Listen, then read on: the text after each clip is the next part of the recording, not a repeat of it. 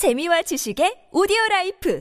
팟빵 안녕하세요. 군사돋보기입니다. 며칠 전 있었던 러시아군의 잔학무도한 도심지 미사일 공격으로 화가 머리끝까지 치솟은 우크라이나가 드디어 러시아 심장 수도인 모스크바에까지 장거리 전략 폭격을 수행할 것으로 보입니다. 현지 시각 1월 18일 여러 OSINT 보도에 따르면 모스크바 시내 주요 전략 거점들에 상당히 많은 수량의 방공 시스템들이 배치되기 시작했다고 하는데요. 이 과정에서 러시아는 시민들에게 사전 통보라든가 양해를 구하는 조치가 전혀 없었기 때문에 모스크바가 우크라이나군의 미사일과 무인기들의 폭격을 당하게 될지 모른다는 공포로 시민들이 크게 동요하고 있다고 있다고 합니다. 알려진 바에 따르면 현재 S400 방공 시스템 다수와 이들을 보호하는 판치르 야전 방공 시스템 다수가 모스크바 도심지에 대량으로 배치되고 있다는데요. 모스크바 도심지의 동북부에 자리한 소콜니키 공원, 서북부 티미리아제프 농업대학교, 인근의 여러 주택가 등 모스크바에는 최소 두개 포대 이상의 S400 방공 시스템은 물론 여러 방공 무기들이 배치되며 날아오는 미사일을 요격할 준비를 하고 있다고 합니다. 대부분 러시아의 방공 시스템들이 배치된 지역은 모스크바 도심지의 북부 지역인데 여기에는 러시아 수뇌부들이 모여있는 크렘린 궁과 의회 건물들,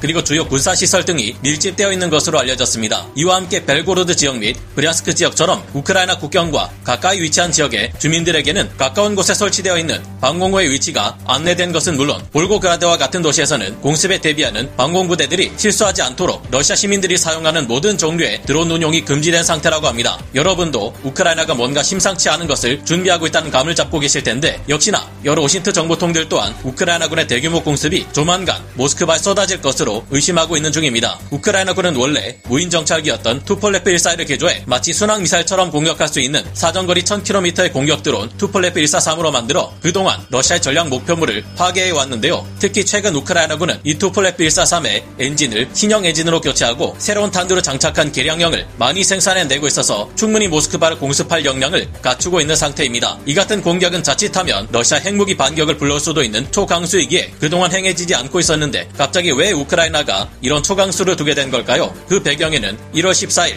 러시아군의 미사일 공격이 대량으로 가해진 드니프로 페트로우스크에 비극이 있었습니다. 여러분도 주류 언론의 뉴스에서 한 번쯤 우크라이나 드니프로 페트로우스크주 드니프로시에 러시아군의 KH-22 미사일이 직격으로 내리꽂히며 폭발과 화염이 발생하는 장면을 보셨을 텐데요. KH-22는 본래 투폴레프 20이나 투폴레프 95와 같은 러시아군의 전략 폭격기에서 발사되어 미 해군 함대를 공격하기 위해 개발된 강력한 대함 미사일이기에 피해가 엄청났습니다. 이와 같은 여러 종 종류의 미사일 공습으로 1월 14일 러시아는 우크라이나 전역에 대규모 공습을 가했고 이 과정에서 약 1,700명의 주민이 살고 있던 한 아파트 건물이 무너지며 우크라이나 정부와 국제사회의 비난이 집중되고 있는데요. 이번 사건으로 230가구의 우크라이나 주민들이 피해를 입었고 약 150명에 달하는 희생자들 중에는 안타깝게도 어른이 아닌 이들도 상당수 포함되어 있었다고 합니다. 젤렌스키 우크라이나 대통령은 이에 대한 처절한 보복을 러시아에 약속했기에 그 보복 공격은 러시아 수도 모스크바에 대한 전략 타격이 아닐까 예상되고 있는 상태입니다. 갈수록 우크라이나 우크라이 나와 러시아의 전쟁이 점점 더 가장 위험한 핵전쟁으로 번질 위기가 심해지고 있는 상황에서 이 같은 위협을 근본적으로 막기 위한 방법은 역시나 여전히 돈바스 지역과 자포리자, 헤르손 남부와 크림반도 등에 남아있는 러시아군을 완전히 몰아내버리고 전쟁을 끝내는 것일 텐데요. 현재까지 우크라이나군도 대공세를 위해 많은 준비를 해왔지만 이 정도로는 러시아군 전부를 몰아내기에는 부족하며 최근 있었던 러시아군의 막무가내식 공세로 인해 상당한 피해가 발생했습니다. 그동안 우크라이나군도 끝없이 몰려왔던 러시아군으로부터 방어선을 지키기 위해 반 복되는 전투를 치르며 포탄과 탄약이 부족해지고 있는데요. 그러나 역시 이 같은 상황을 미국이 알고 역대 최대 규모의 지원을 다시 한번 시작할 것으로 보여 큰 기대가 모아지고 있습니다. 특히 미국은 이번에 이스라엘과 우리 한국, 유럽, 본토 비축분 100만 발이 넘는 포탄을 지원할 계획이고 그동안 지원되지 않고 있던 서방제 전차들과 장갑차들은 물론 방공 시스템들 또한 본격적으로 지원되기 시작할 것이기에 3월에서 4월 사이 가해질 것이라는 역대 최대 규모의 우크라이나군 공세가 기대되는 상황인데요. 이 대공세에 동원될 서방제 전차들만 해도 100여 대 가까 울 것으로 전망되며 장갑차의 경우 무려 750대 이상, 각종 야포의 경우 또한 백수십 문에 달할 것으로 보여 도저히 러시아군이 막아낼 수 없을 것으로 보이는데 좀 더 자세한 상황 알아보겠습니다. 전문가는 아니지만 해당 분야의 정보를 조사 정리했습니다. 본의 아니게 틀린 부분이 있을 수 있다는 점 양해해 주시면 감사하겠습니다. 현지 시각 1월 17일에서 1월 18일 뉴욕타임즈를 비롯한 여러 외신 보도에서는 올해 3월에서 4월 우크라이나군이 대규모 공세를 준비하고 있으며 미국이 이를 돕기 위해 엄청난 양의 무기와 탄약을 지원해 우크라이나의 전력을 증강시켜 주고 있다고 알렸습니다. 발표했습니다. 뉴욕타임즈의 보도에서는 미국이 최근 이스라엘과 논의한 끝에 WRSA-1 전쟁 비축 물자를 우크라이나에 대량으로 제공하게 되었다는데요. WRSA-1이란 War Reserve Stock for Allies Israel의 줄임말로 이스라엘의 전쟁이 발발할 경우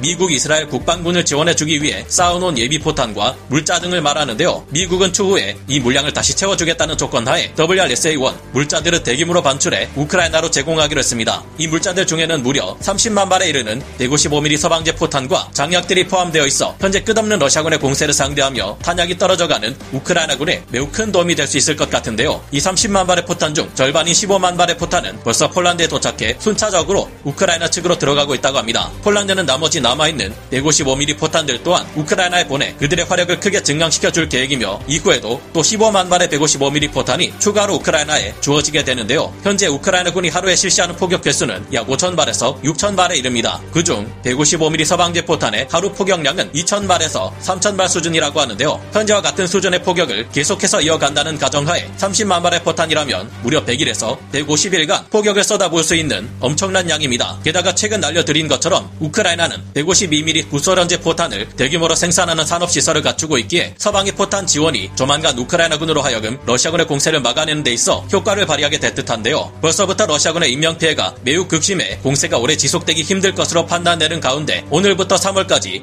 약 두 달이 채 남지 않았습니다. 그때까지 이 정도의 포탄과 탄약 지원이라면 충분히 버틸 수 있을 것 같은데요. 게다가 이게 끝이 아닌 것이 미 본토와 유럽 등지의 여러 곳에서 50만 발의 추가 포탄이 지원될 계획이고 우리 한국의 포탄 비축분 20만 발 또한 지원될 계획입니다. 더욱 주목할 만한 점은 드디어 본격적으로 서방 세계에서 100대에 가까운 전차와 무려 750대 이상에 이르는 장갑차를 지원하기 시작하며 우크라이나군의 공세 역량을 크게 강화해주고 있다는 것입니다. 최근 영국이 최강의 장갑을 갖춘 것으로 평가되는 챌린저2 전차를 최고 14대 이상 우크라이나 지원하기로 한 데 이어 폴란드 또한 독일제 레오파르트 2A4 전차를 14대까지 우크라이나에 지원하겠다는 결정을 내렸는데요. 뿐만 아니라 스페인 그리고 핀란드에서도 둘 다 수십 대 이상에 달하는 레오파르트 2A4 전차를 우크라이나에 지원하겠다고 밝혔습니다. 그리고 미국과 유럽 여러 국가의 끈질긴 압박에 견디다 못한 독일에서도 기왕 전차를 지원해주겠다면 최강의 전차를 지원하겠다며 가장 최신형의 전차인 레오파르트 2A7 플러스를 15대까지 올해 안에 지원하기로 검토한 바도 있는데요. 러시아의 많은 에너지 자원을 의존하고 있어 우크라이나 지원에 소극적인 독일이 웬일인가 싶지만 당장 지원하는 것이 아니고 올해까지 15대라고 하니 또 지원을 미루지 않고 이를 필요한 제때 잘 전달해 줄지 지켜봐야겠다는 생각이 들기는 합니다. 그나마 이것도 현재 확실히 지원될지 안 될지 알 수 없고 주변의 압박으로 인한 검토인 만큼 좀 더 지켜봐야 될 듯합니다. 미국의 M1 에이브람스 전차 또한 지원된다면 굉장하겠지만 역시나 이 전차 연비가 극악이라는 이유로 이번에는 지원되지 않는 것으로 보이는데요. 그러나 엄청나게 많은 장갑차들이 우크라이나에 지원될 예정이기에 기대하게 됩니다. 우선 미국은 50 대의 M2A2 브래들리 보병 전투 장갑차를 지원하고 M113 계열의 장갑차 또한 무려 500여 대를 지원합니다. 여기에 M1117 차륜형 장갑차 또한 250여 대를 지원하고 스트라이커 계열의 장갑차 또한 100대까지 공급하는 절차를 추진 중에 있는데요. 영국에서도 장갑차를 지원합니다. 영국은 보병 수송용 장갑차로 FV430 불독을 100대 지원하며 FV103 스파르탄 정찰 장갑차를 85대 지원하기 위해 절차를 진행 중에 있습니다. 독일에서는 마르더 1A3 보병 전투 장갑차를 40대 지원할 계획이며 북미 지역 캐나다에서도 최신형 차륜형 장갑차인 ASCV를 39대까지 지원합니다. 프랑스 또한 VAB 차륜형 장갑차를 무려 60대 이상 지원하려 하고 있는데요. 이 같은 현상은 개인적으로 뭔가 거대한 악에 맞서 모든 서방 국가들이 연합하며 우크라이나에 힘을 몰아준다는 점에서 영화 반지의 제왕을 떠올리게 하는 것 같은데요. 현재 지원되기로 검토 중인 모든 유럽의 장갑차들 수를 합치면 무려 1224대에 달합니다. 이런 상황에 아직 우크라이나군은 막강한 주력 전차 여단들을 운용하면서도 이들을 예비대로 돌려가며 사용하고 있는데 기존에 싸워왔던 부대들이 3월까지 큰 피해 없이 잘 버텨낸다면 이후 서방에서 지원되는 전차 및 장갑차들로 수많은 전차 여단과 기계화 여단을 새로 창설해 그야말로 수백 대의 전차와 수천 대의 장갑 차로 거대한 공세를 우크라이나 전역에 감행할 수 있을 듯합니다.